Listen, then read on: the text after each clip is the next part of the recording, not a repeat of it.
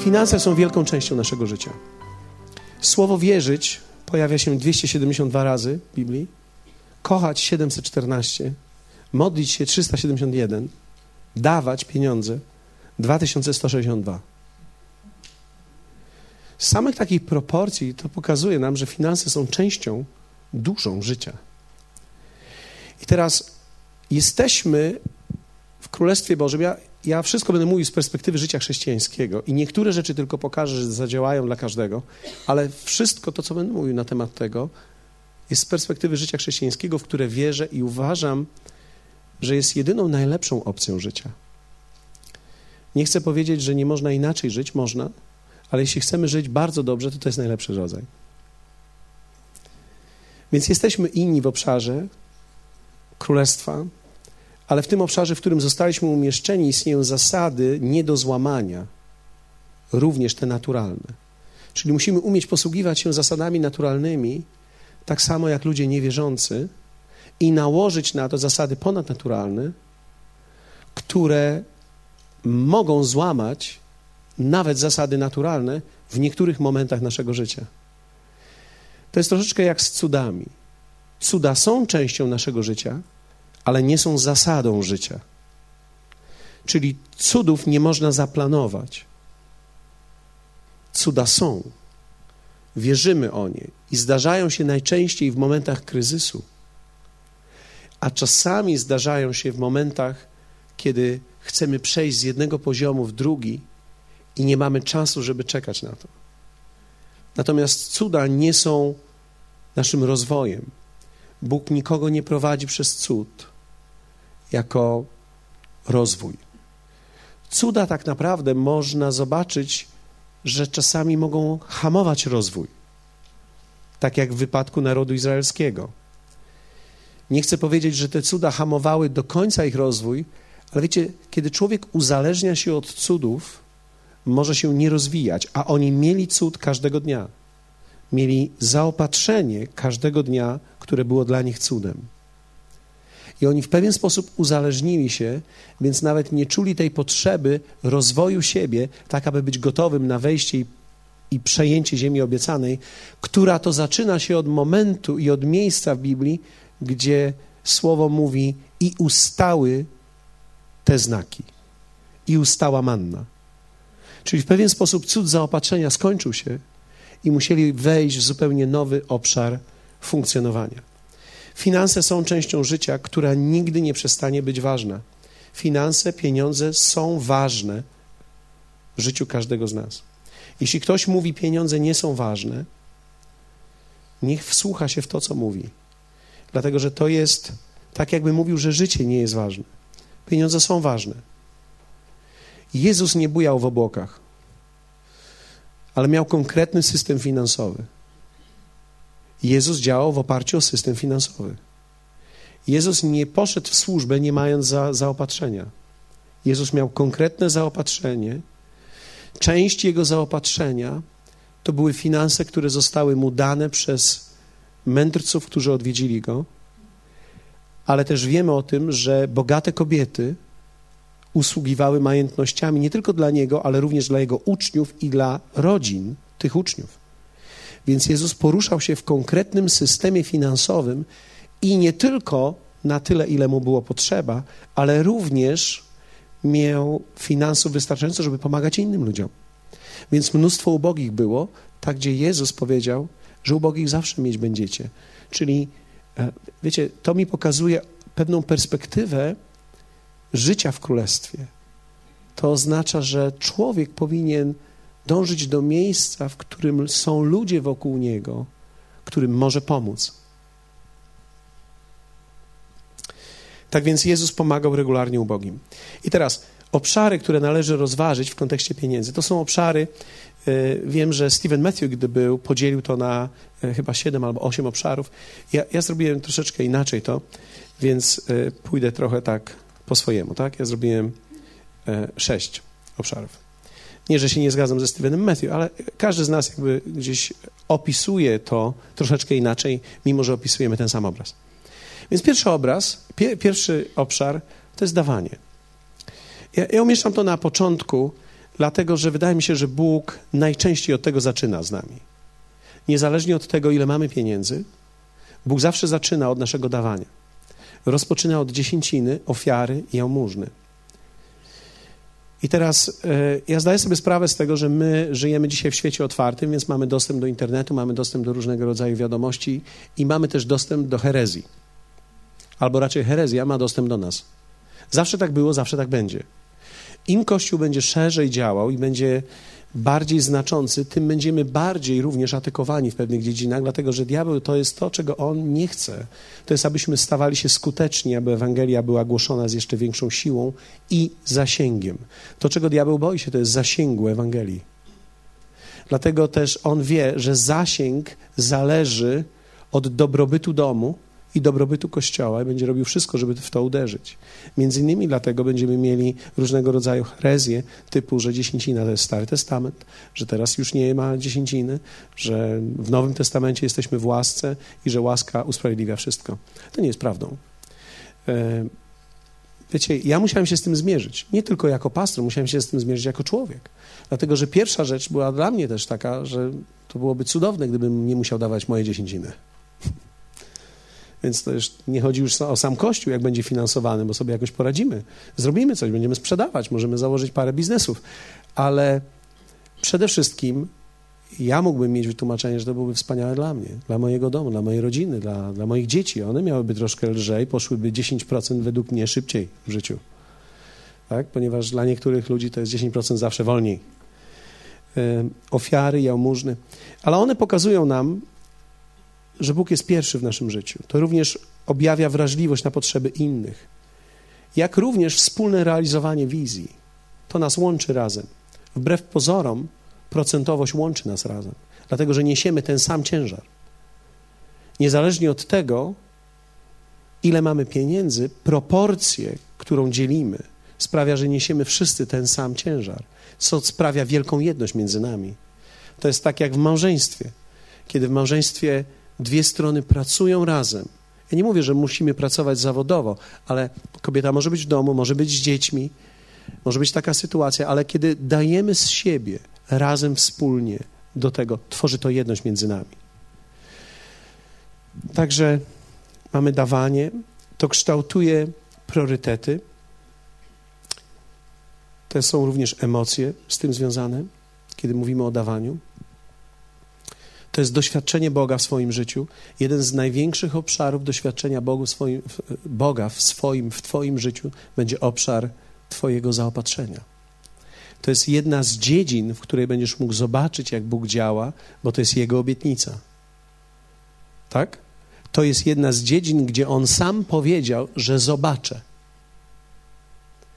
I dlaczego to jest ważne? Bo, bo to mi mówi, że On żyje, że On działa i współharmonizuje się razem ze mną, że On się łączy z moimi potrzebami, że On łączy się z miejscem, w którym ja jestem. On w ten sposób pokazuje mi, że jest Bogiem wiernym swoim zasadom, ale również jest Bogiem, który widzi. Wiecie, no nie ma nic piękniejszego niż w momencie, kiedy jest ci ciężko. Bóg, który to widzi, posyła kogoś, żeby ci pomóc albo daje ci możliwość zarobienia, której normalnie byś nie miał. Widzisz wtedy, że On słyszy, że On widzi, to sprawia jedność między Tobą a Nim. Zaopatrzenie jest częścią naszego życia. Dlatego też uczymy się w tym dawaniu, w naszych dziesięcinach, ofiarach i w jałmużnie rozpoznawania tego, że On jest z nami. Pieniądze dają poczucie niezależności I to jest pokuszenie zarówno dla wierzących, jak i niewierzących. Kiedy zaczynasz wzrastać i dojrzewać, masz coraz więcej, jesteś coraz bardziej niezależny. I w ten sposób możesz rozpoznawać miejsce, w którym jesteś. I moja dziesięcina, ofiara i jałmużna sprawia, że ja cały czas się uzależniam od Niego. Dlatego, że ja nie chcę być w życiu niezależny od Boga. Wiecie, na zdrowy rozum nie jesteś w stanie. Dlatego, że nawet kiedy dobrze ci idzie i myślisz sobie, wow, teraz sobie napchałem, teraz sobie pożyję, Biblia mówi głupcze.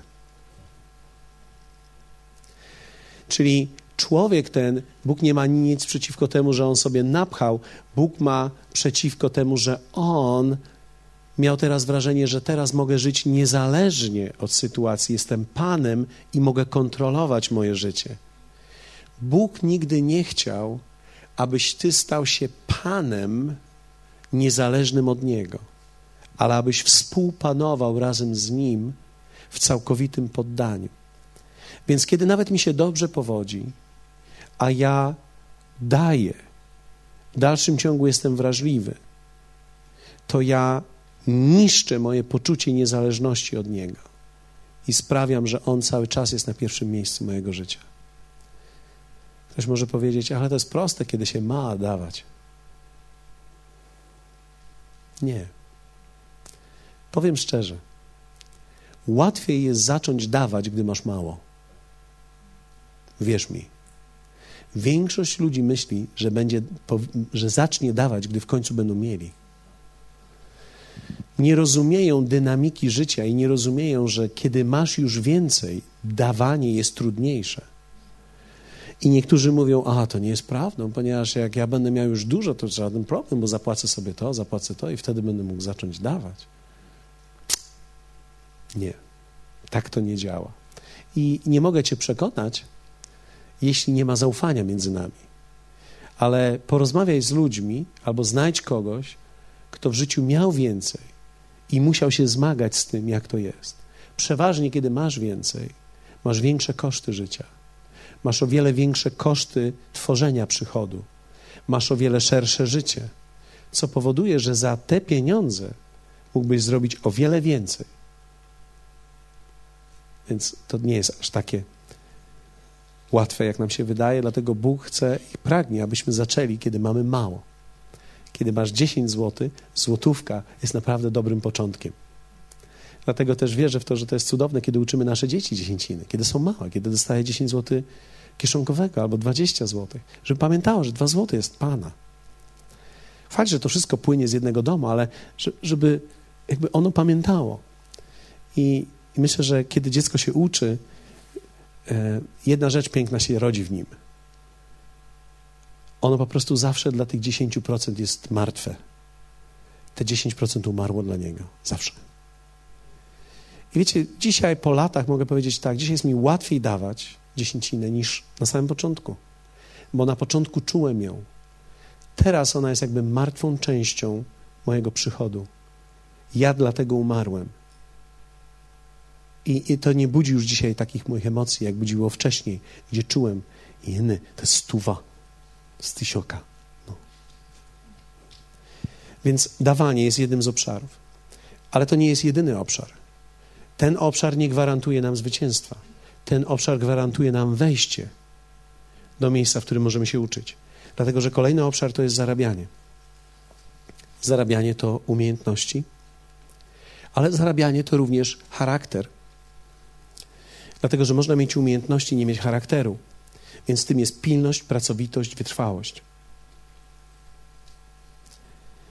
Zarabianie jest bardzo wa ważną umiejętnością i życia. E, niektórzy mówią, o, ja pamiętam, miałem takie rozmowy, niektórzy mówili mi, o, gdyby nie te pieniądze. Ja myślę, że zarabianie pieniędzy jest przywilejem naszym. Czy jest trudne? Tak. Jest trudne. Czy jest trudne zawsze? Nie. Można się tego nauczyć. To może stać się umiejętnością naszego życia i w momencie, kiedy już załapujemy to, nie będziemy czuli się bezsilni na, najtrudniej jest na początku, bo to jest jak z jazdą na rowerze. Ale w momencie, kiedy już załapiesz, nigdy nie będziesz się czuł bezsilny, będziesz wiedział, jak tworzyć przychód.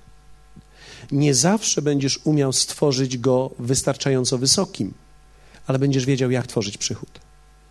Dlatego dobrze jest, kiedy uczymy nasze dzieci pracy, aby myślały w kategoriach finansów, żeby chciały coś zrobić, chciały coś zrobić dodatkowo żeby pomyślały, że można coś skosić, można coś przeprasować, nie wiem, wy, wymyślamy rzeczy, można coś pomalować. Dobrze jest, kiedy pobudzamy nasze dzieci do pewnej aktywności. Nie chodzi o to, żeby zarobiły dużo, chodzi o to, żeby załapały, że mają siłę, żeby coś stworzyć. Charakter w tym zarabianiu to jest również czas i zarządzanie czasem. Wspomnę tutaj kwestię czasu, dlatego że trzeba umieć zarządzać czasem, żeby prawidłowo zarabiać. I w tym zarządzaniu czasem istotny jest również sabat. Zawsze będę to powtarzał i będę to mówił bez względu na to, czy to się komuś podoba, czy nie. Ja rozumiem sytuacje i biznesy różne i wiem, że ludzie pracują dzisiaj w różnych momentach, ale wierzcie mi, kiedy będzie praca w niedzielę Twoim nawykiem, mijasz się z Bożą doskonałością. Ja nie przestanę Cię lubić i nie przestanę Cię kochać, jeśli Ty jesteś moją rodziną i grzeszysz oficjalnie w taki sposób. Czyli to między nami to nic nie tworzy. Natomiast sam siebie w ten sposób wyniszczasz. I wyniszczasz pokolenie, które idzie za tobą. Dlaczego? Ponieważ czas sabatu nie jest tylko i wyłącznie czasem odpoczynku, ale jest również czasem refleksji nad moim życiem w kontekście Bożego Słowa. A tego nie mogę zrobić samemu. To robię we wspólnocie wierzących. Dlatego też usilnie Was błagam, szczególnie kiedy macie własne biznesy. Zróbcie wszystko. Czasami to zajmuje czas, czasami trzeba się do tego przygotować, prawdopodobnie wewnętrznie również, żeby szanować Boże Słowo, nie mnie. Nie chodzi o mnie. Nie chodzi o to, że ktoś lekceważy moje słowo. Ja tego tak nie pojmuję. Czy nasze wspólne zgromadzenie. Ale wartość, którą tworzymy wspólnie razem, to jest tak ważne. Chciałbym zachęcić Was do tego myślenia w takich kategoriach, dlatego że my również niesiemy za sobą kolejne pokolenie, które uczymy i my naszym dzieciom mówimy, co jest ważne. I kiedy ja w życiu wybieram, że w niedzielę jednak pracuję, bo to jest część, bo takie jest życie, to ja w ten sposób mówię moim dzieciom, co jest ważne. Miałem e, ostatnio, kiedy teraz byłem w Stanach, e, miałem okazję chwilę rozmawiać, bo stanęliśmy przy jednym z, e, mm, z restauracji, które są tam bardzo modne i bardzo szybko się rozwijają. To jest Chick-fil-A. Chick-fil-A e, założył wierzący człowiek założył za naprawdę niewielkie pieniądze w tamtym czasie i dzisiaj jest to sieć restauracji, które się rozwijają bardzo szybko. Umożliwia zresztą wszystkim e, pracę w tym i umożliwia rozpoczynanie tego biznesu. Ale jedną z zasad biznesu jest to, że to jest zawsze biznes zamknięty w niedzielę. To jest bardzo ciekawe. Wszystkie inne są otwarte. On jest zamknięty. Ja rozmawiałem z człowiekiem, który jest jego przyjacielem. Ten ponieważ ja, ja znam człowieka, który jest jego przyjacielem, tego właściciela. I on mówi tak, w słowie jest wyraźnie napisane, Żydzi to przetestowali i będę temu wierny, że jeśli jest zarabianie pieniędzy, to ja chcę widzieć, że On stoi po mojej stronie, bo ja mogę sięgnąć po pieniądze, ale ja nie chciałbym, żeby to było tylko moje sięganie. Ja bym chciał widzieć, że to jest Jego ręka, która uczyniła mnie bogatym, nie moja własna to ma znaczenie w moim własnym sercu.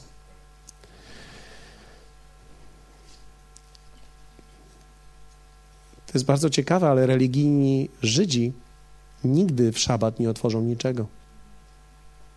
Wszystkie sklepy inne wtedy kwitną, a oni ze spokojem na klucz i do widzenia. I idą świętować swojego Boga. I nie ma takiego narodu, który by miał takie pieniądze jak oni. Nie ma takiego. Nie ma takiego. Co jest dowodem? Ktoś może powiedzieć, ale mają głowę i mają układy. Za mały naród, żeby pobić cały świat, gdyby Bóg nie stał po ich stronie. Wierzący mamy dostęp do tego. Wierzący natomiast uciekamy w łaskę i nie rozumiemy, że łaska jest trudniejsza niż prawo. Dlatego, że łaska nie zwalnia nas z tego, aby w prawie żyć, ale łaska uzdalnia i umacnia nas, aby prawo wypełnić. Jezus nie powiedział, ja przyszedłem prawo znieść. Ja przyszedłem je wypełnić i nie po to, żebyście wy nie musieli wypełniać i żyć jak wieprze, ale abyście wy mieli moc, którą ja mam i którą wam daję, abyście mogli żyć największym prawem, które zostało dane dla człowieka. A więc to jest to. Zarabianie, tak? Zarządzanie.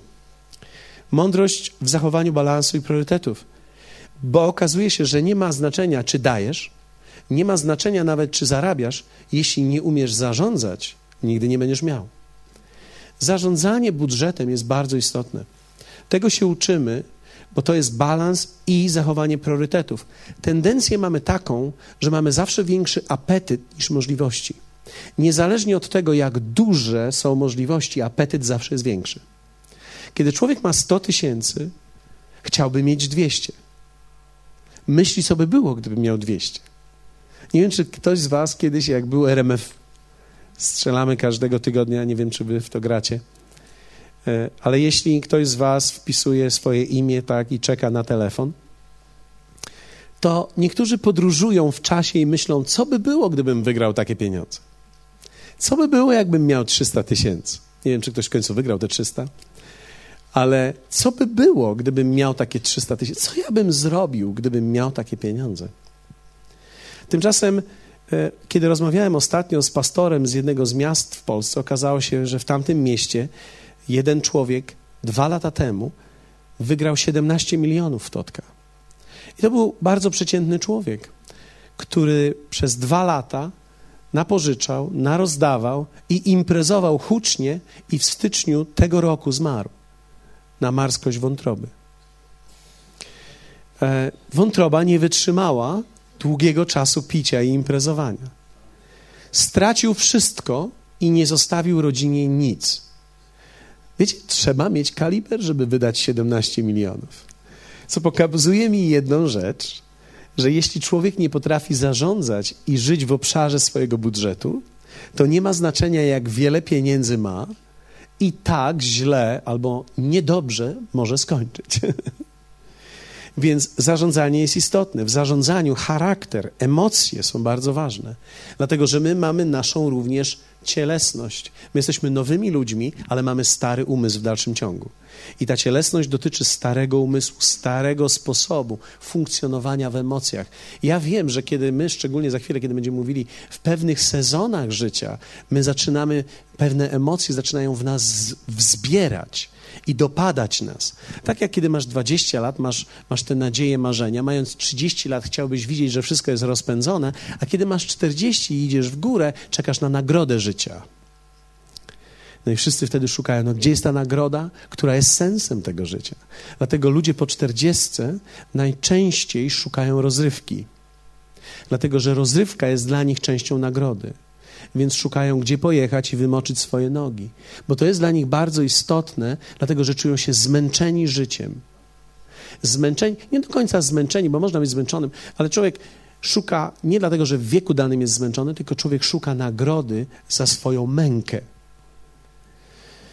Więc w tym jest, są również pewne emocje. Sezony życia pokazują, że inaczej funkcjonujemy. 60-latek nie ma problemu nie ma problemu, żeby pieniądze przeznaczyć dla dziecka na mieszkanie, a on powie, a na wycieczkę nie pojadę, bo nie muszę, mogę sobie na działce pokosić i też będzie dobrze. Są inne priorytety. Są inne, y, inne rzeczy się włączają w człowieku w różnych sezonach życia. W zarządzaniu również istotnym element to są długi. Ja dzisiaj miałem okazję rozmawiać, ktoś zadzwonił do mnie z Polski i zapytał, co ma zrobić, ma ileś set tysięcy długów, e, ileś to jest e, dług hipoteczny, większość Pozostała to są karty kredytowe na około 30%. E, to jest człowiek, który ma firmę, człowiek, który zarabia sporo pieniędzy, po kilkanaście tysięcy miesięcznie, co jest już sporo jak na warunki polskie. Ja nie chcę powiedzieć, że to jest super pieniądz. Nie, bo to nie jest super pieniądz. Można 15 tysięcy wydać miesięcznie bezproblemowo, kiedy człowiek żyje wystarczająco szeroko. Można wydać 100 tysięcy w zależności od tego, w, w, których kręgach się poruszasz, bo wtedy to oznacza, że musisz coś kupić, co inni mają. Musisz mieć taki ciuch, a nie inny, taką torebkę, a nie inną. E, musisz mieć dwie, trzy torebki Louis, a Louis e, oryginał to nie podruba. Prawda? I, no i tego typu rzeczy, więc e, można wydać pieniądze bez względu na, na ich sposób zarabiania, na ilość tych pieniędzy. Ale ci ludzie e, zadzwonili do mnie dzisiaj i zapytali, co mają zrobić. I teraz czasami okazuje się, że, że ludzie nie wiedzą, że nie każdy dług jest zły, ale z drugiej strony, nie radząc sobie i nie wiedząc, co mają zrobić, pogarszają swoją sytuację jeszcze bardziej. Więc najczęściej biorą drogie pieniądze. Nie potrafią sprzedać pewnych rzeczy, nie potrafią odsunąć w czasie pewnych rzeczy. Po prostu zaciągają drogi pieniądz ciągle na życie. Wiecie, kiedy człowiek ma 5 tysięcy miesięcznie odsetek i to idzie w dym, to nie jest dobrze. Kiedy mamy kilkanaście tysięcy rat, to nie jest dobrze. Czy bank pożyczy mi kolejne pieniądze? Tak. Zwróćcie uwagę, jakie to jest ciekawe. Bank pożyczy ci przy długu 600 tysięcy kolejne 100, kolejne 100 pożyczy ci na um, konsumpcyjny kredyt. Stwierdzą, że możesz go wziąć. Ale kiedy pójdziesz i powiesz, to ja bym chciał te 600 skonsolidować na hipotekę, bo mam dom drogi i chciałbym obniżyć procent i chciałbym wydłużyć czas spłaty, oni się nie zgodzą i stwierdzą, że nie masz e, zdolności kredytowej. Czyli dorzucą ci kolejną stówę na wyżej, masz zdolność, a nie masz zdolności na wzięcie konsolidacyjnego. Wiecie, my musimy rozumieć tą rzecz. Jeśli pracujesz w banku albo słuchasz mnie i pracujesz w banku, wybacz mi, ale to jest najczystsza forma okradania ludzi. I my musimy być sprytniejsi niż oni. Więc kiedy masz hipoteczny kredyt w złotówkach na 5,5% i masz 200 czy 300 tysięcy kredytu hipotecznego, a masz 200 czy 300 tysięcy gotówki, nie spłacaj tej hipoteki. Załóż lokatę, załóż ją na 7%, i 1,5% zbieraj do kieszeni po spłaceniu pozostałych pięciu. Czyli zrób bank interesująco. Zrób tak, żeby pieniądze, które masz, pracowały na ciebie, bo w każdej chwili będziesz w stanie spłacić. Więc wiecie, to są te rzeczy, których musimy się uczyć. Nie, niektórzy ludzie nie rozumieją tego. Łatwiej jest pójść do banku i powiedzieć: Wow, to jest na 0% kredyt, na 0%. Nie ma czegoś takiego. Renciści, emeryci, proszę was, nie wierzcie w coś takiego. To jest bardzo interesujące też z drugiej strony, że emeryt i rencista dostanie mnóstwo kredytów. Mamy e, przykłady, gdzie człowiek, który ma 80 lat, dostaje 50, 100 tysięcy kredytów, mając 1400 czy 1500 zł renty. Jak to jest możliwe? A no to jest możliwe, bo oni wiedzą, że ty masz mieszkanie, oni wiedzą, że masz dzieci, oni wiedzą, że, że ty funkcjonujesz, oni wiedzą, że z ciebie to ściągną, oni z ciebie trochę pożyją. Taki jest system świata. Musimy zatem umieć zarządzać, uważać na długi. Dług, ja nie mówię teraz hipoteka, nie mówię teraz długi konieczne, nie mówię teraz długi leasingi. Ja nie chcę o tych rzeczach mówić, bo, bo, bo rozumiem, że niektórzy, którzy nas słuchają, mogą powiedzieć, że wszystkie długi są złe. Nie, Niektóre są właściwe, ale jest wiele długów niewłaściwych i jeśli musisz pożyczać na życie, powinieneś coś radykalnie, coś, coś w swoim życiu zmienić. Jeśli musisz pożyczać na chleb i musisz iść i kupować to na kartę, potrzebujesz radykalnych zmian. I to jest dostępne dla nas. Zarządzanie jest bardzo ważne. Ja nie chcę teraz wprowadzać tutaj, ale zarządzanie jest istotne. Potrzebujemy do tego mentorów, potrzebujemy ludzi, którzy nam powiedzą. W kościele mamy możliwość rozmawiania z ludźmi, którzy przeszli już pewną drogę. Mamy ludzi dojrzalszych, których możemy zapytać, jak sobie radzisz. Czy można dzisiaj żyć wewnątrz budżetu pięciu tysięcy? Można. Czy można żyć wewnątrz trzech tysięcy? Można. Ale wiecie, można być w sytuacji, gdzie 10 tysięcy będzie za mało i musisz zarabiać więcej, bo masz duże koszty. Teraz, kiedy mówimy o dużych kosztach, za chwilę do tego jakby przejdziemy, bo to jest jakby część naszego, e, naszego życia. Nawet w, tworzeniu kosztów musimy uważać. Czwarta rzecz w tym obszarze finansów to jest rozwijanie. Rozwój. Dlaczego o tym mówię? Bo nic nie jest stałe. Nic. Musisz się rozwijać w obszarze finansów swojej pracy i zarabiania musisz się rozwijać. Albo może no, nie musisz, powinieneś. Nic nie jest stałe, nawet powiem tak, do emerytów mówię teraz i rencistów. Nawet emerytura czy renta nie jest stała, ponieważ jest coraz mniejsza. Ty myślisz, że masz stałą emeryturę. Nie masz stałej emerytury. Ty masz coraz mniejszą emeryturę. Ty masz rewaloryzowaną emeryturę. Ale za każdym razem, kiedy ja słyszę, jaka jest rewaloryzacja emerytury i renty, to, jest, to są śmieszne pieniądze. 14 zł, 36 zł, tak? Za rok dany. Mam 36 zł rewaloryzacji. Wiecie, my musimy sobie powiedzieć, ona nigdy nie jest większa od inflacji i wzrostu cen, więc ty nie masz stałych, stałej emerytury czy renty. Ty masz zmniejszające się dochody. I musisz mieć świadomość. To są różnego rodzaju szkolenia, poszerzenie umiejętności, otwieranie nowych zasobów i przestrzeni. Na przykład taka drobna sprawa jak znajomość języków. Znajomość języków otworzy ci wiele. To wcale nie oznacza, że teraz wszyscy pojedziemy pocałować królową, ale to oznacza, że potrzebujemy zobaczyć, że to poszerza nasz zasób, nasze możliwości. Mamy wtedy możliwości. Możemy mieć innych klientów. Możemy pracować w innym biurze. Więc znajomość języków jest bardzo ważna. Więc ten czwarty aspekt rozwijania jest istotny, bo wiecie, człowiek potrzebuje przyłożyć się do rozwoju. Zresztą dzisiaj firmy, które mają jakąś ambicję, przymuszają cię do rozwoju. Ale tak naprawdę, gdyby nikt nie przymuszał cię do rozwoju, czy byśmy się rozwijali? Rozwój jest konieczny, dlatego że jeśli nie będziesz się rozwijał, będziesz spadał. Życie jest dla ludzi, którzy się rozwijają. Ludzie, którzy się nie rozwijają, muszą iść w dół. Więc nie krzyczmy, gdy idziemy w dół i się nie rozwijamy. Po prostu w ciszy schodźmy z tego świata. W ciszy schodźmy, że jest coraz gorzej, ale nie mówmy nic, bo to jest normalne. Rozwój jest bardzo istotny. Piąta rzecz to jest elastyczność. To jest umiejętność dokonywania zmian. Umiejętność awansowania lub przekwalifikowania się. Każdy z Was, ktokolwiek jest młody, ja nie mówię już teraz o emerytach i rencistach, chociaż oni również mają możliwości i powinni szukać możliwości zarobienia, dorobienia, różnego rodzaju rzeczy mają dzisiaj pewną zdolność. E, jest trochę możliwości, można te rzeczy zrobić, ale umiejętność dokonywania zmian jest konieczna. Każdy człowiek, który pracuje, potrzebuje pracować w miejscu, w którym może awansować, widzi możliwość rozwoju lub też widzi możliwość przekwalifikowywania się. Czyli dodaje cały czas do mojego życia. Jeśli nie dokonuje się ani jedno, ani drugie, to będziesz spadał, bo życie jest dynamiczne.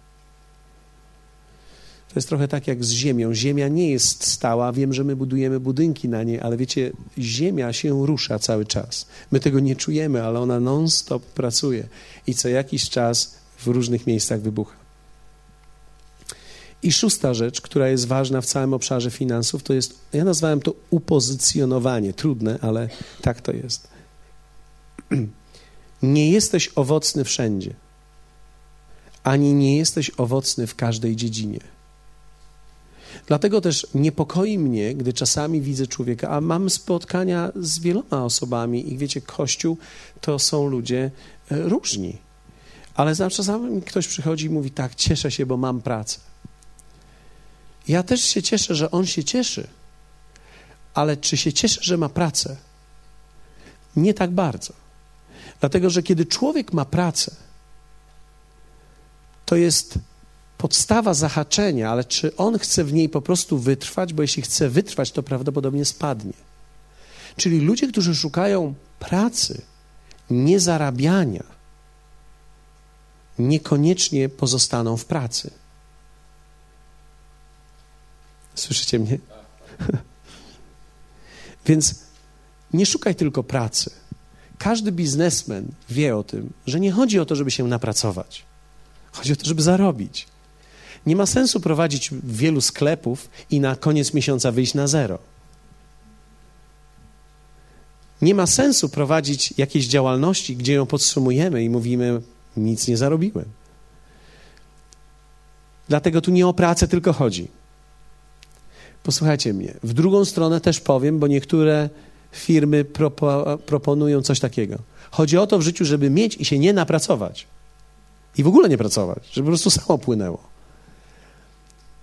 No tak też nie jest, bo to jest sprzeczne z pewną linią i dynamiką życia.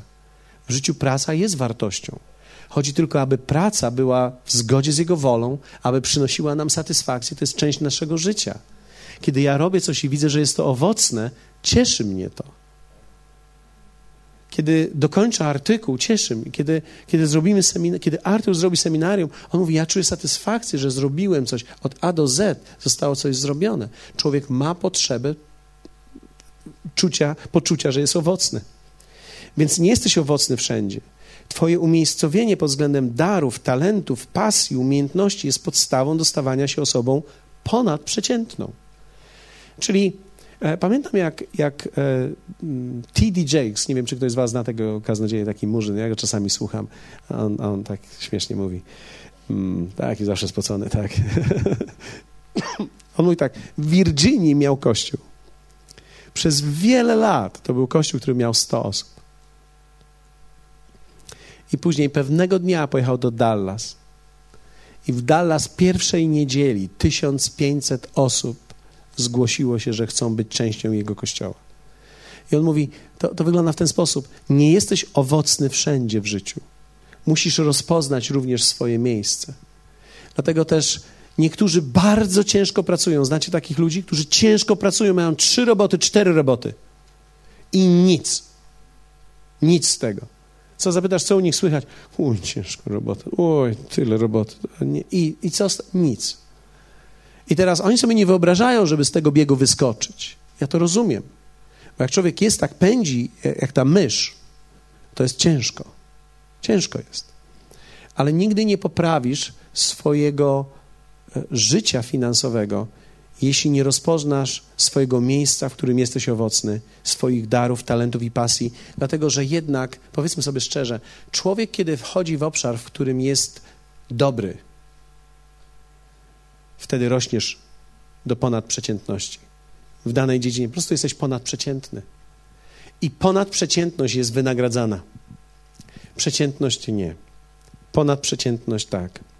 I ty osiągniesz ponadprzeciętność tylko w obszarze, w którym jesteś dobry, który jest Twoim obszarem.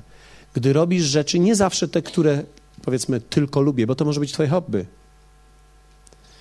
Tak? Czyli jestem świetnym wędkarzem. Ciężko jest na wędkarstwie zarobić, chociaż można. Jeśli jesteś naprawdę wyjątkowy, możesz zrobić programy, stworzyć i tak dalej, ale, ale sami rozumiecie, że ciężko jest czasami na hobby zarobić. Natomiast praca, w której jesteś dobry, jesteś ponadprzeciętny, będzie windować Twoje życie. Nie od razu, ale będzie. Dlatego, że życie wynagradza ponadprzeciętność. Ponadprzeciętność, teraz posłuchajcie mnie, ponadprzeciętność w charakterze nie jest wynagradzana. Nie w świecie. Jest wynagradzana przez Boga, ale nie w świecie, w finansach.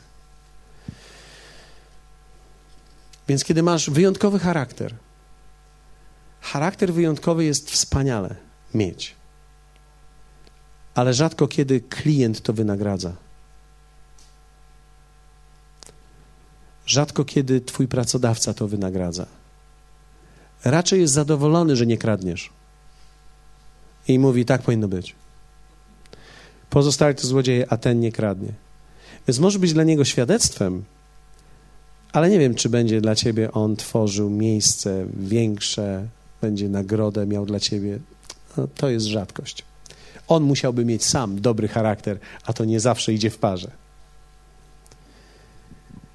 No i muszę powiedzieć o tym, najtrudniej mają artyści bez szkieletu biznesowego. Rozmawialiśmy o tym często. Ale jeśli jesteś w duszy artystą, nie ma znaczenia, czy jesteś biznesmenem, ale jeśli w duszy jesteś artystą i nie masz szkieletu biznesowego, będzie ci najtrudniej. Dlatego, że to jest brak umiejętności oceny czasu do korzyści. Jeśli trudno podać ci cenę, to w życiu będzie ci trudno. Jeśli masz problem, żeby komuś powiedzieć, że to tyle kosztuje, bez zawahania, to będzie ci trudno. Dlatego, że czujesz, że kogoś okradasz, że masz wyrzut. Jeśli nakładasz 20% narzutu na coś i myślisz, to straszne jest. Ja kupiłem to za 10 zł, a za 12 to sprzedaję. Czuję się jak lichwiarz. To masz problem. E, masz problem u podstaw swojego zrozumienia. Ok, więc to są jakby te moje y, sześć obszarów. Jeśli ktoś z Was znalazł jakieś inne, w porządku. Dobrze, jak sobie radzić w poszczególnych tych kwestiach? Ja nie będę opisywał wszystkiego, ale y, powiem kilka słów i przejdziemy do tego, co jest na kartkach. Wszystko jest kwestią mojej życiowej filozofii, tak naprawdę. Albo jeszcze precyzyjniej, filozofii mojego życia. Dlatego, jeśli chcesz sobie pomóc dzisiaj w obszarze finansów, i ja nie chcę powiedzieć, że jest ci źle dzisiaj, ale e, chyba każdy z nas z ręką na sercu mógłby powiedzieć, e, mogłoby być lepiej i bym się nie pogniewał. Prawda? Ja, to parę groszy więcej nie byłoby źle dla mnie.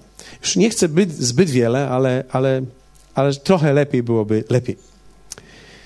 Wiecie, ja mówiłem o tym y, ostatnio, ale powtórzę, 8 lat do 10 życia człowieka i mam pojęcie i przekonanie, nawet jeśli nie mam doświadczeń. Czyli już mam pojęcie o świecie, mam pewne przekonania dotyczące pieniędzy. Więc już wiem, czego powinienem się bać, i już wiem, co jest szlachetne, a co nie. I teraz ta filozofia życia nawet nie jest zależna od poziomu inteligencji. Dlatego, że nawet mało inteligentni ludzie mogą zarabiać dobre pieniądze. Czasami widzisz człowieka, którego możemy nazwać Albo może nie nazywajmy go. Prostak? Okej, okay, prosty. Czasami nawet prostacki. Czasami może nawet prostacki. I ten człowiek może zarabiać świetne pieniądze. A masz człowieka, który jest very intellectual, very high intellectual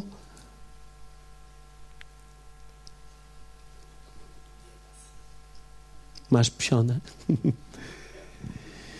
Dlaczego? Dlatego, że inteligencja finansowa nie zawsze idzie w parze z inteligencją i wiedzą i ukończonymi studiami. Zatem może się zdarzyć, że człowiek ma wysokie wykształcenie i nie potrafi sobie poradzić. I idzie do pracy za 1800 zł i jest doktorem i z nadgodzinami wyciąga 2800. Yes. A ktoś, kto jest taki a, pomalujemy to i poskrobiemy to i wytargałem siódemkę w tym miesiącu. I ten inteligent, gdy się z nim zestawi, nie mają o czym rozmawiać. Ale ten swoje kopytka zamoczy w audiodigos, a ten siedzi w domu, mamy na działce i mówi tylko nieprzypaloną cebulkę, mamusiu. Więc wiecie, nawet inteligentni ludzie mogą mieć problemy z tym. Zatem czemu należy się przyjrzeć, gdy chcemy rozpoznać nasze miejsce? Takie trzy obszary. Moje przekonania, w co wierzę, jak widzę siebie –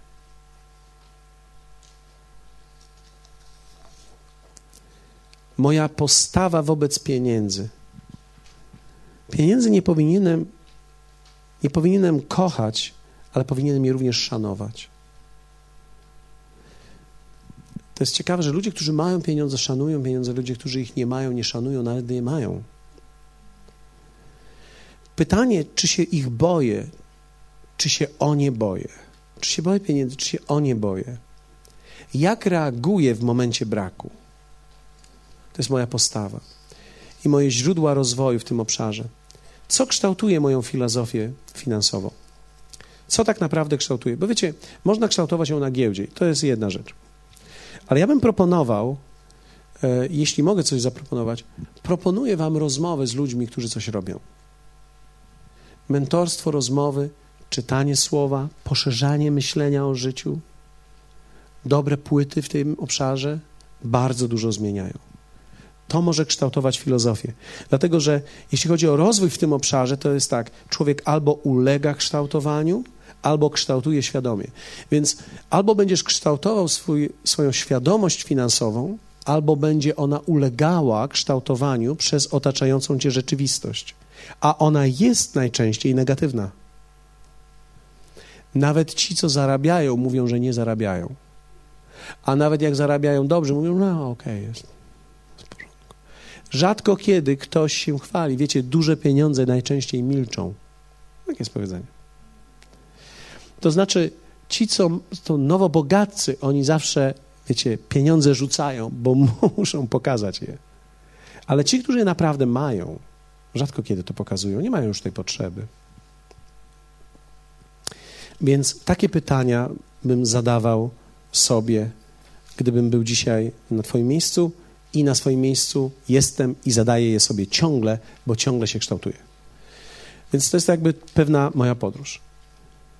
Czy ja tak naprawdę chciałbym zostawić Ci parę sekund, jak będę czytał to pytanie, chciałbym, żebyś sobie je odpowiadał. Cel tego jest taki: chciałbym wprowadzić Cię w pewne emocje. Nie odpowiadaj tego Bogu, mi, sobie odpowiadaj. Ja nie widzę, Bóg nie słyszy, Ty tylko słyszysz. Dobrze? To jest bardzo ważne. To, to, jest bardzo ważne, żebyś wiedział, że cię Bóg teraz nie słucha. Bóg zrobi tak, no dobra, powiedz sobie. Dlaczego tak jest? Bo czasami próbujemy nawet przed Bogiem zagrać, a szczególnie w kościele. Przychodzimy do kościoła i tak, nie wypada mi źle pomyśleć, że da Jezu. Ale Jezus nie chce, żebyś teraz myślał dobrze, bo jesteś teraz w Jego obecności. On chce, żebyś pomyślał, tak jak ty myślisz. Czy wierzę w błogosławieństwo finansowe? Czy ja naprawdę wierzę w to, że ono istnieje?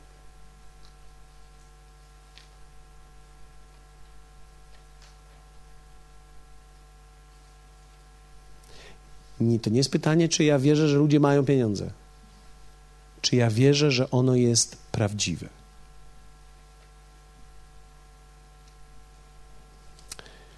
Drugie pytanie. Jak sobie je wyobrażam?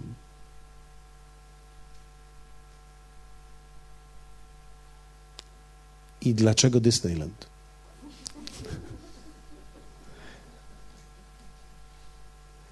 To jest, to jest coś, co my wszyscy wchodzimy, prawda? Zaczynasz wierzyć, wcześniej Boga nie było, nagle jest Bóg i nagle my myślimy teraz, Bóg jest. Jest. Ależ się będzie działo. I mamy tendencję do myślenia, że to się będzie działo bez nas. Będzie się działo dla nas, niekoniecznie z nami. No to nie jest Jego plan. Więc jak sobie wyobrażam błogosławieństwo? Kiedy ono przyjdzie na mnie, jak ono będzie wyglądało? Trzecie. Kiedy ono nastąpi w moim życiu? Kiedy? Ile będziesz miał lat, gdy to nastąpi? I tu już zaczynają kalkulować. Jeszcze jakieś 15 lat.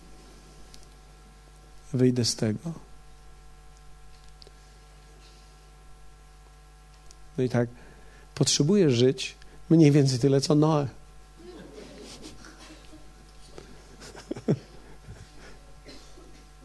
Ale będę żył tylko końcówkę tego, co on. Czwarte. Czy jestem osobą błogosławioną? Czy za taką się uznaję?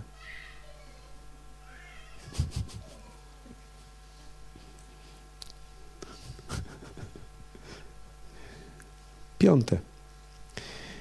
Jakie emocje wywołują we mnie pieniądze, gdy je posiadam?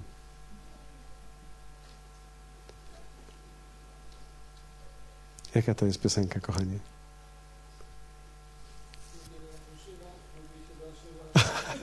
A ty, też dobre. Nie znam tego. Śpiewaliśmy to dzisiaj.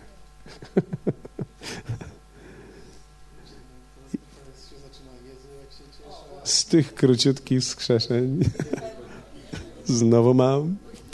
Wszyscy mamy emocje wtedy, kiedy mamy przelew. Gdy idziesz do bankomatu i patrzysz na stan i bierzesz celowo, żeby był wydruk, a nie na ekranie. patrzysz i przyszło. Cieszysz się. One są związane z tym pewne emocje. Te emocje szybko mijają. Te emocje szybko mijają. Ale, ale jak, jak odczuwam to, gdy je posiadam? Co czuję, gdy ich nie mam? Jak się zachowuję w domu? Jakie emocje zarządzają mną, gdy nie ma?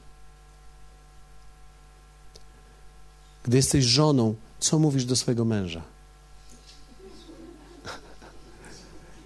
Gdy jesteś mężem, co mówisz do swojej żony? Jak się jej tłumaczysz? Co czujesz, jakie emocje masz, gdy wydajesz pieniądze? Gdy musisz opłacić coś? Gdy jest na przykład ubezpieczenie samochodu, przegląd. Szóste. Czy brak jest dla mnie ubóstwem?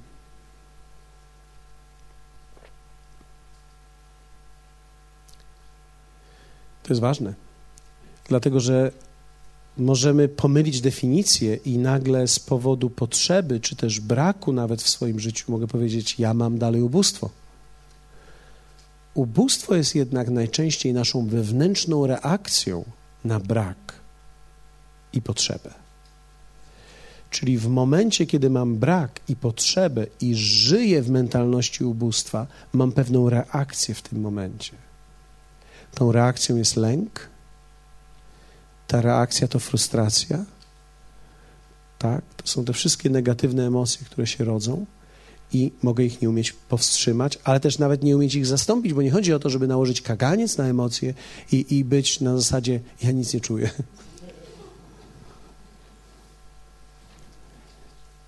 Apostoł Paweł mówi: Umiem obfitować i cierpieć niedostatek. Czyli element braku jest możliwy w moim życiu, ale niekoniecznie oznacza, że mam ubóstwo w moim życiu. Życie również jest sezonowe, więc pozwól, że ci powiem: większość z nas nigdy nie dojdzie do miejsca, w którym nie będziesz musiał w ogóle myśleć o pieniądzach. Bo nawet jeśli będziesz miał ich dużo, bardzo dużo, będziesz myślał, kto je weźmie, gdy ty odejdziesz.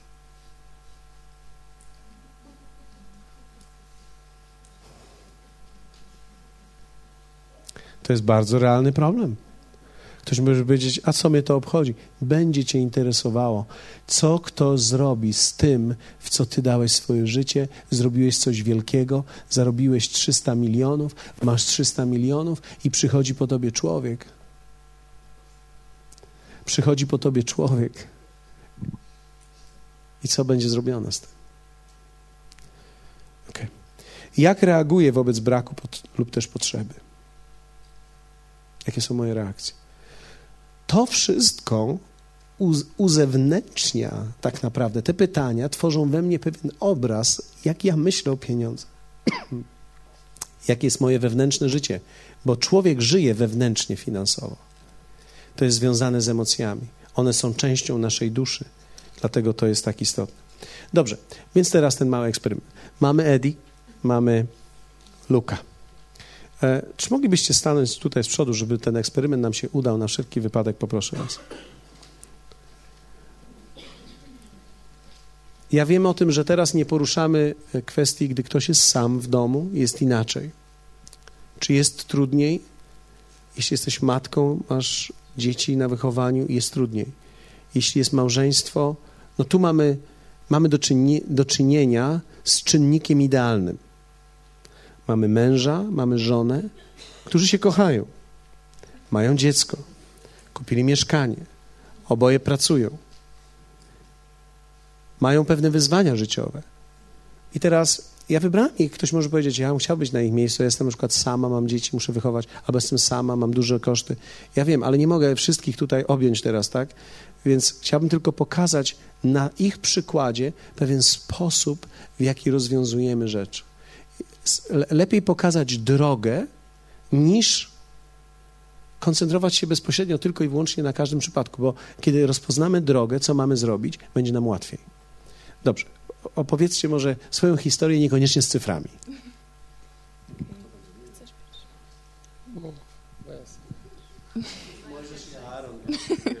Okej, okay, więc y, dzisiaj pastor zadał właśnie, akurat miał okazję mi zadać pytanie, bo Łukasz był za kółkiem. Y, więc zadał mi... zadał mi pytanie, y, czego na przykład oczekiwałabym od dzisiejszego wieczoru. Y, I wiecie, temat pieniędzy jest bardzo takim bliskim tematem. Tak jak mówiłam, y, ja też jako kobieta mam swoje emocje z tym związane troszeczkę inne. No, jakkolwiek, ruszmy od tematu kobiecości. Troszeczkę inne. Natomiast zaczęłam analizować bardzo szybko, jak wygląda nasza sytuacja i doszłam do miejsca, że y, my jako małżeństwo mm, w tym roku będziemy mieli 4 lata po ślubie. Y, troszeczkę rzeczy już słyszeliśmy na temat finansów, czyli mieliśmy okazję przeczytać kilka książek, być na kilku seminariach, co sprawiło, że do naszego życia pewnego rodzaju wiedza przyszła, którą my też praktycznie zaczęliśmy stosować, typu poukładanie budżetu, spisywanie swoich wydatków, spojrzenie na to, na co wychodzą nasze finanse, nie wiem, myślenie o inwestycjach, kupno mieszkania, kredyt hipoteczny i tak dalej. Natomiast doszliśmy dzisiaj do miejsca, w którym pomimo tego, że chyba możemy to śmiało powiedzieć, jesteśmy finansowo w dużym cudzysłowie w najlepszym okresie naszego wspólnego życia, jeśli chodzi o dochód, który do naszego życia przychodzi, a jednocześnie w najtrudniejszym okresie naszego życia, bo koszty, które rozwój życia nałożył na nas, czyli pojawienie się dziecka, y, kupno mieszkania, są tak wysokie, że dylematy, które w nas powstają, y, są na różnych płaszczyznach. Jedna z płaszczyzn jest y, typowo mm, typowo, że tak powiem, taka światowa, można powiedzieć, czyli kwestia oszczędzania. Usłyszeliśmy kiedyś coś takiego, dziesięcina należy się też twojemu domowi. E, płacisz dziesięcinę dla kościoła, płacisz dziesięcinę dla swojego domu, co sprawia, że tak naprawdę masz zawsze zaopatrzenie, mm, ktoś powie na czarną godzinę, my powiemy e, na, na na jakieś fajne okoliczności, na, na, na możliwość utraty pracy, czy różne jakieś takie wydarzenia, nie wiem, na wycieczkę. No to nie jest czarna godzina. Wycieczka nie jest czarną godziną. Na wycieczkę czy na cokolwiek. I my zaczęliśmy stosować tą zasadę, czyli 10% naszego dochodu idzie na kościół, drugie 10% naszego dochodu idzie do naszego domu. Te pieniądze dla nas nie istnieją, czyli 20% naszego dochodu odchodzi. I było pięknie przez pewien czas. Dzisiaj doszliśmy do miejsca, gdzie po odjęciu 10% dla naszego domu nie starcza nam finansów na podstawowe rzeczy, czyli jedzenie, chemię, no podstawowe rzeczy nam nie, trochę nam brakuje, więc my odkładamy pod koniec miesiąca, wyciągamy parę złotych, trochę jesteśmy tam na plusie. E, no i jedno z pytań, które, które, które przyszło mi na pewno na, od razu, czy to jest takie, czy te 10% odkładane dla naszego domu nadal jest w porządku w tym okresie. Drugie pytanie, które na pewno nasunęło się, e, była kwestia ofiar. Ofiary w naszym życiu mm, rosły razem z nami. Zaczynały się od pewnego pułapu, e, kiedy byliśmy e, na początku małżeństwa i rosły razem ze wzrostem tak naprawdę naszych finansów i tego, jak, jak my się rozwijaliśmy finansowo. Więc e, kiedy mieliśmy, że tak powiem, taki punkt dużego wzrostu, ta, ta ofiara była dla nas już taka okej, okay, chcemy, chcemy właśnie to dawać, to jest w naszym sercu. E, wtedy poczuliśmy, że nigdy nie chcemy z tego zejść. E, to było takie nasze, zupełnie indywidualne. E, dzisiaj stanęliśmy w miejscu, gdzie ta ofiara jest naszym wyzwaniem, czyli są dylematy, czy danie takiej kwoty w dzisiejszej sytuacji jest już wiarą, czy jest czy jest głupotą, w takim sensie, że jej po prostu nie posiadamy e, i czy to jest e, nasz wymysł, czy to jest to, co Bóg od nas oczekuje, czy to On nam powiedział, czy to my sobie założyliśmy, czy to jest ruchome, czy to nie jest ruchome. E, no to takie, takie moje dylematy. Nie wiem, czy ty chcesz, takie moje, które ja widzę u nas. Nie wiem, czy chcesz coś... Świetnie to powiedziałeś. Nic dodać, nic.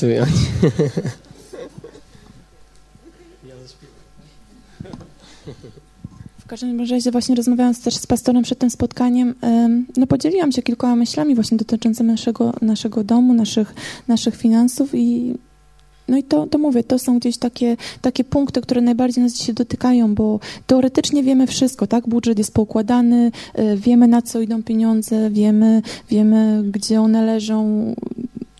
Wydaje nam się, że zarabiamy dzisiaj, e, wkład używając naszego czasu, naszych talentów i darów.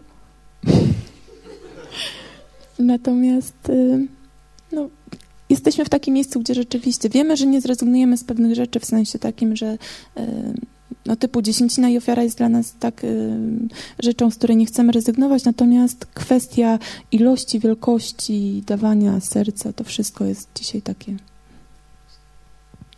Okay, stójcie, tak? Bo ja będę mówił jakby do was. Teraz oni przychodzą i, i, i mają taki dylemat. I y, wiecie, popatrzmy na te sześć punktów, tak? Y, y, dlatego, że ich dylemat powstaje na temat dziesięciny, nie, nie mają pytania. Natomiast powiem tak, nawet kiedy mówią, że nie mają, zawsze człowiek ma pytanie. E, w sytuacji, gdy mamy pewien brak, podważamy rzeczy, nawet dobre w nas, nie ma w tym nic złego. Natomiast my zawsze musimy umieć podejmować decyzję, w którą stronę będziemy szli. Natomiast jeśli chodzi o ofiarę jałmużnę, ona zawsze powinna być proporcjonalna do miejsca, w którym dzisiaj w danym życiu jesteśmy. Więc nie można w życiu założyć, że powiedzmy moja ofiara to będzie 100 zł, czy 50 zł. Myślę, dla niektórych to są kwoty szokiczne, bo jakbym powiedział 2 zł czy 5, to byłoby ok, ale, ale wiecie, są ludzie, którzy tak wierzą, że powiedzmy 100 zł, 50 zł czy 20 zł, czy na przykład załóżmy 50 zł. I teraz nagle jestem w miejscu, którego 50 zł jest dla mnie wyzwaniem. Nie ma żadnego problemu dla Boga, abym dawał według mojej sytuacji, w której jestem.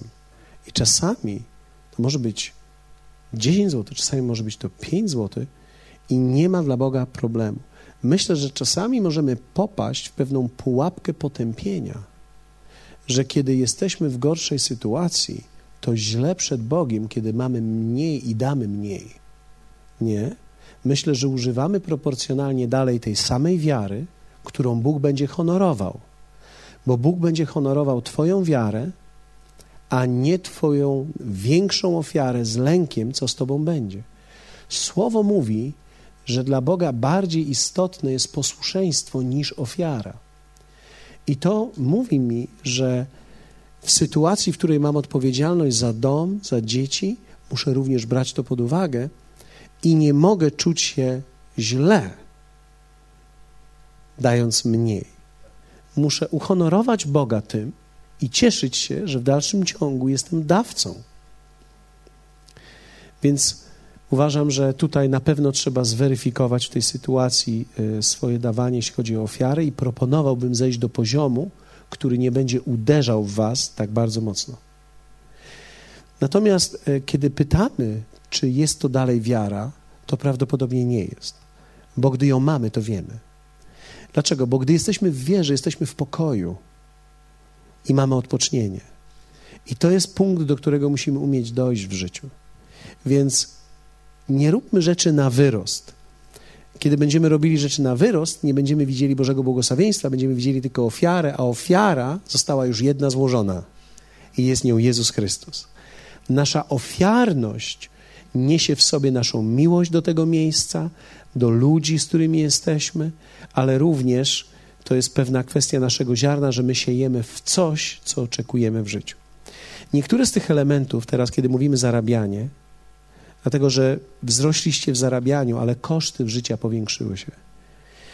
Niektóre z tych rzeczy, takie właśnie jak zarabianie, to jest kwestia pewnego procesu, w którym trzeba wytrwać, dlatego że trzeba kształtować umiejętności, zarządzanie czasem. Jak również kiedy spojrzymy tutaj na czwarte, rozwijanie, czyli to nie jest stałe, pewna elastyczność, trzeba podążyć w czasie w tym i rozwijać te rzeczy, wierząc Bogu, że was będzie przenosił z tego miejsca, w którym jesteście. Bo dlatego dajecie mu swoją dziesięcinę, żeby widzieć jego działanie w przyszłości w tych różnych kwestiach rozwojowych. Czy powinniśmy 10% odkładać? Myślę, że czasami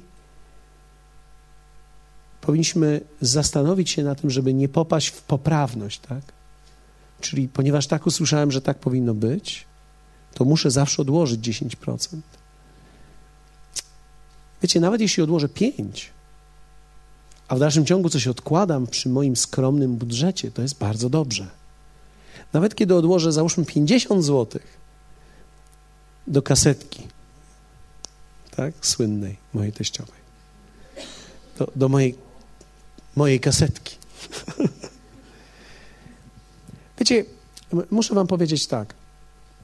Będę z wami tak otwarty, jak, jak mogę w tych kwestiach finansowych. Zresztą zachęciła mnie do tego również Iza, która powiedziała, powinieneś, pastorze, mówić o rzeczach otwarcie, jak to jest w twoim domu, żeby nie było tak, że się ludzie domyślają. I ja y, myślę, że to jest też ważne, żeby ludzie wiedzieli. Ale powiem wam tak, jeśli ja miałbym normalnie funkcjonować w życiu i funkcjonować z pensji, nie byłbym w stanie nic zbudować na dzisiaj. Człowiek musi budować dodatkowe dochody. I te dodatkowe dochody my w nie siejemy i wierzymy Bogu, dając naszą dziesięcinę. One są zależne od Niego. Ten wzrost i przyrost zależy od Niego i nie musimy się tego obawiać. Natomiast nie dzieje się to od razu. To jest pewien proces i pewna wasza podróż. Więc na dzisiaj to, co mógłbym im powiedzieć, idziecie bardzo dobrze zweryfikujcie pewne kwestie dotyczące tego. Nie musicie być pod pręgierzem, że musicie zawsze 10% odłożyć. I będąc wiernymi, starajcie się dojść do punktu i miejsca pokoju z Bogiem. Dlatego, że ma, żyją w społeczeństwie, na nich mają wpływ ludzie, telewizja. Tak? Więc Edytka może myśleć, dziewczyny w moim wieku niektóre, to już ho, ho, ho.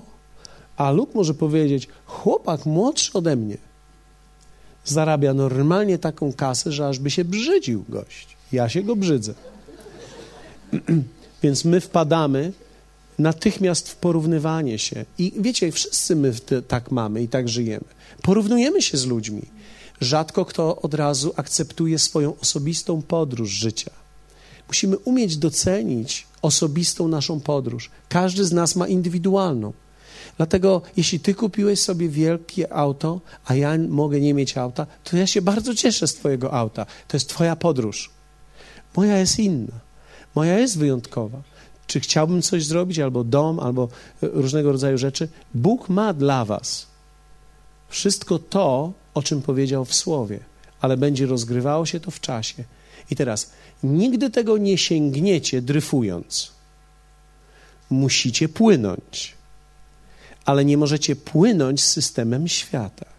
Musicie wierzyć, więc być jednocześnie w pokoju, być w wierze tak jak stoicie i nie porównując się, będziecie widzieli, jak Bóg w ciągu roku, dwóch, trzech, abym powiedział najlepiej pięciu, dziesięciu, będzie zmieniał waszą sytuację i będziecie widzieli Jego w tej podróży. Bo On da wam możliwości, tak jak obiecał.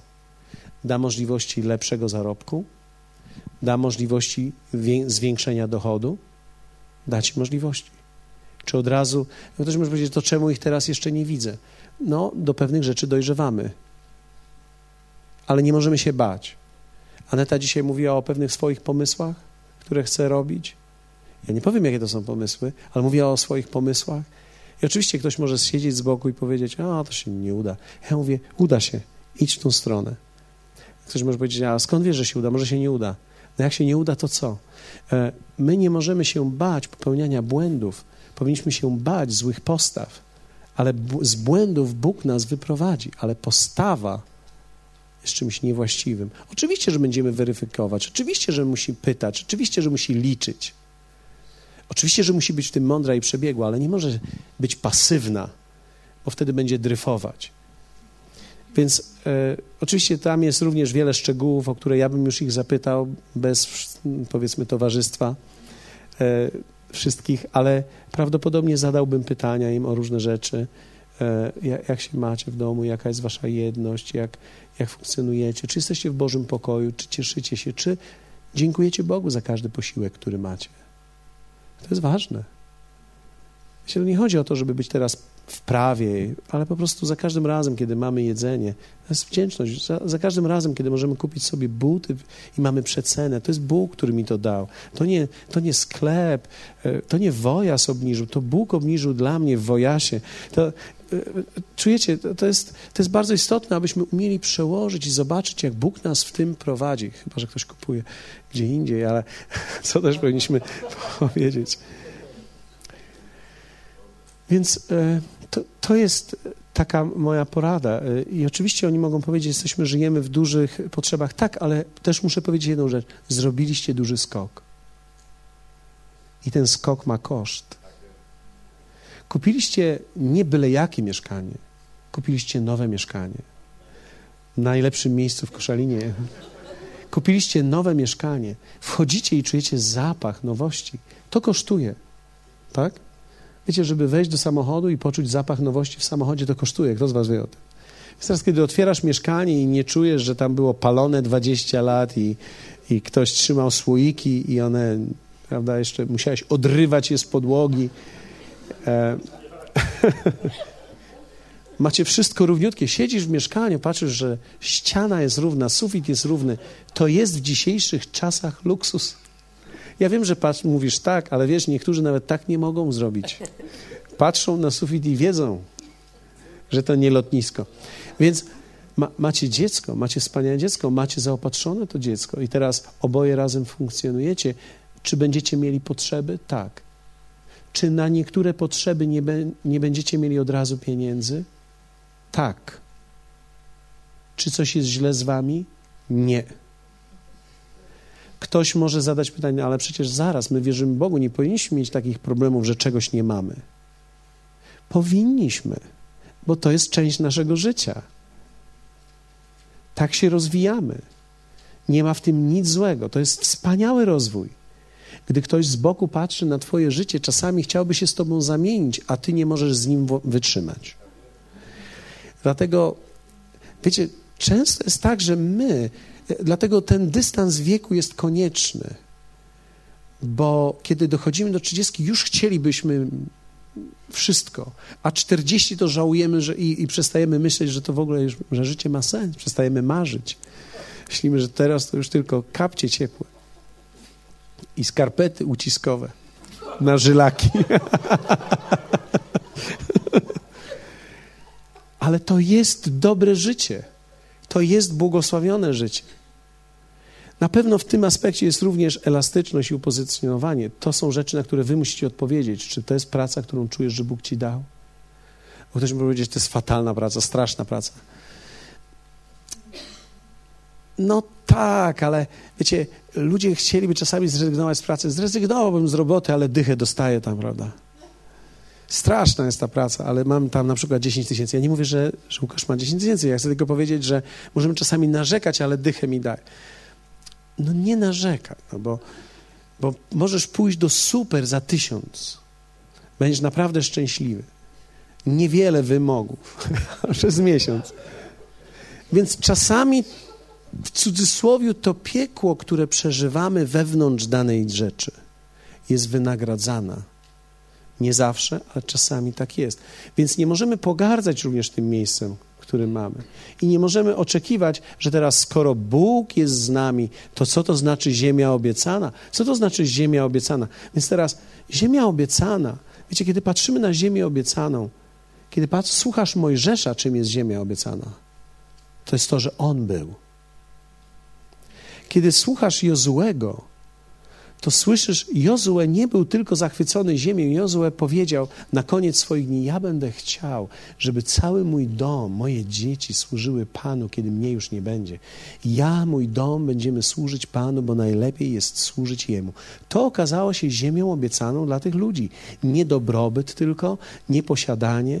Wiecie, kiedy ja e, na, nawet dzisiaj nie mogę powiedzieć tego ludziom, każdy człowiek będzie miał taki dom, jak ja mam. Bo ja muszę, niektórzy z Was będziecie mieli lepsze, ale muszę powiedzieć Wam, ja nie zasługuję na taki dom. Ja na niego nie pracowałem. To nie było moje oczko w głowie, to, czy samochód. To nie są rzeczy, które, w które ja celuję i teraz zbieram. To są rzeczy, które były Bożym darem, kiedy dzisiaj patrzę i opowiadam ludziom o tym indywidualnie, jak będziemy mieli czas her na herbatę czy kawę, to ci mogę opowiedzieć, jak Bóg to zrobi, ale Bóg to zrobił w ponadnaturalny sposób, honorując naszą zwyczajną wiarę i będzie honorował również Twoją. Niektórych ludzi Bóg daje za pewien przykład. Ja wierzę w to, że to ma być zachętą dla ludzi. Nie ma ich zdołować, ma zachęcić ludzi. To ma być świadectwem, ale nie ma być celem naszym wszystkich, bo wierzcie mi, są ludzie, którzy mieszkają w takich domach i chcieliby zmniejszyć. zakręcają wszystkie kaloryfery. Żeby było wszędzie zimno, tylko siedzą w jednym miejscu. Więc wiecie, tu nie o to chodzi w życiu. Chodzi o to, żebyś żył w pewnym rozmiarze, do którego ciebie Bóg powołuje. Dlatego jak wielu z was może powiedzieć, że to są szczęśliwi ludzie dzisiaj? Kto z was chciałby dzisiaj na ich miejscu? Tak, dlatego że kiedy popatrzymy, jak oni się kochają, jak są za sobą, jak dziecko mają, jak kochają to dziecko, to jest szczęście. Problem jest tylko taki, że czasami ludzie w ich sytuacji mogą być tak, szczególnie w latach 30., pochłonięci tym zdobywaniem, że nawet nie wiedzą, że są szczęśliwi. I siedzą i mówią tak, no patrz, Niunia, firanki nie ma już. I wiecie, można spędzić dzień na nieszczęściu, nie wiedząc, że to jest mój szczęśliwy dzień. To jest moje szczęście. E, I, I, wiecie, kiedy my na przykład patrzymy dzisiaj na nasze, w tym roku mam 24 lata małżeństwa, najpiękniejsze chwile to nie są chwile, kiedy myśmy się w końcu wprowadzili do nowego domu. Najpiękniejsze chwile na dzisiaj w historii naszej to były w naszych tamtych momentach, kiedy wprowadziliśmy się na Rokosowo. Bój się Boga. Kiedy podpieraliśmy drzwi od łazienki. My nawet wtedy nie wiedzieliśmy. Nie było wtedy wokół nas ludzi, którzy by powiedzieli nam, to jest wasze szczęście. Kiedy o czwartej rano wstawałem i oglądałem e, God Channel, bo wtedy było od piątej do ósmej, bez sensu godziny. Ale Teraz jest 24 godziny, nie ma sensu oglądać, a wtedy było od, od piątej, od czwartej. Ja siadałem, żeby obejrzeć, mój syn nie spał. To było moje szczęście. I wiecie, dzisiaj chciałbym powiedzieć wszystkim, którzy są w tym miejscu życia 30 lat, 28, 27. Nie straćcie tego. To jest wasze szczęście, to jest wasz moment. To jest piękne. 45 lat będziesz żałował, że 10 lat byłeś nieszczęśliwy. Bo jak będziesz miał 45, 50, będziesz myślał, ja byłem szczęśliwy, ja tylko nie wiedziałem. Nas nikt nie nauczył tego szczęścia, więc niektórzy, tak jak na przykład Edytka czy, czy Łukasz, mogą czekać na swoje szczęście, nie wiedząc, że żyją nim teraz.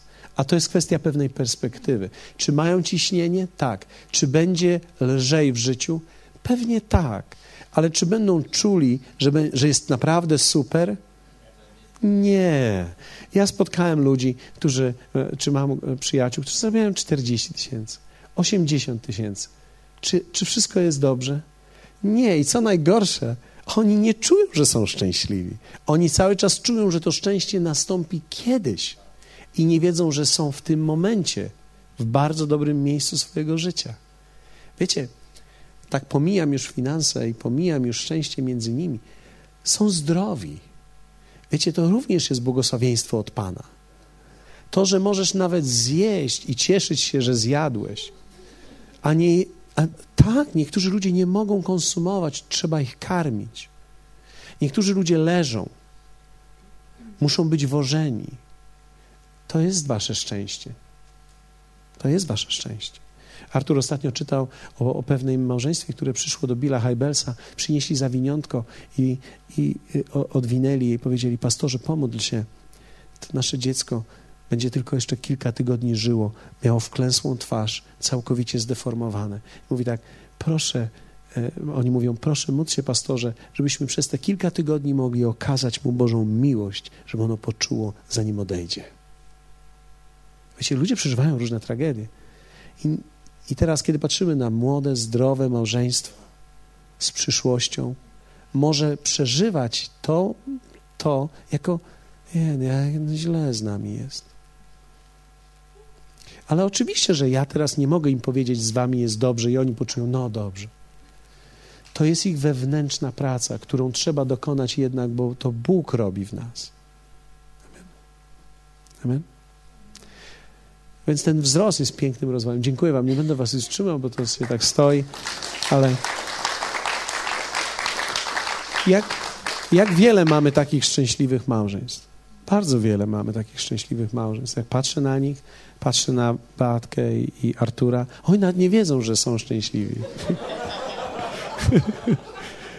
Mi jest trudniej im przetłumaczyć, bo pomyślą sobie, to jakaś manipulacja. Ten gość chce nas zatrzymać w robocie maopłatnej. Postawił nam taki sufit. My teraz chcemy wyfrunąć. Chciałaby dusza do raju. Ale wiecie, to tak jest, że my naprawdę w wielu dziedzinach musimy zobaczyć, że to, to prawdziwe poczucie szczęścia jest w Bogu i to jest rozwój. I ja Wam życzę y, wielu, wielu, wielu milionów, ale spotkałem nieszczęśliwych milionerów. Kościół ten został zbudowany na dziesięcinie milionera, tak się zaczęło to, który chciał popełnić samobójstwo. Więc niech to będzie dla nas. Zawsze, kiedy tu przychodzicie, pomyślcie, był taki człowiek, który pierwszy dał swoją dziesięcinę. Z tego roku, bo on wtedy zarobił milion dolarów, to był kiepski rok dla niego. Zarobił milion dolarów, dał 100 tysięcy dolarów dziesięciny. To była jedyna dziesięcina, którą dał. Ale dał wtedy. I wtedy, wtedy rozpoczęła się nasza podróż, gdzie mogliśmy kupić tą drogę. I wiecie, to jest nieprawdopodobne, bo to była wielka nauka dla mnie. Kiedy spotykasz człowieka, który chce się zabić, zarobił milion dolarów, chce się zabić, bo nikt go nie kocha. To jest nieszczęście. Pieniądze nie dadzą szczęścia, ale pomogą nam je realizować. Pomogą nam je realizować. Więc to poczucie szczęścia zaczyna się od tych kontekstów. I ja wierzę w to, że Boży plan, Boża wola to jest rozwój finansów dla nas. Prawdopodobnie dzisiaj na rynku widzimy, że jest nieco trudniej z powodu tak zwanego kryzysu, ale kryzys nie może być naszym słowem, którego my się przyczepimy i powiemy sobie: hej, jest teraz kryzys, musimy przetrzymać. Nie, nawet w kryzysie ludzie zarabiają, w kryzysie ludzie idą do przodu i to możesz być również ty. I Bóg ma dla ciebie szczególne rozwiązanie, jeśli chodzi o finanse.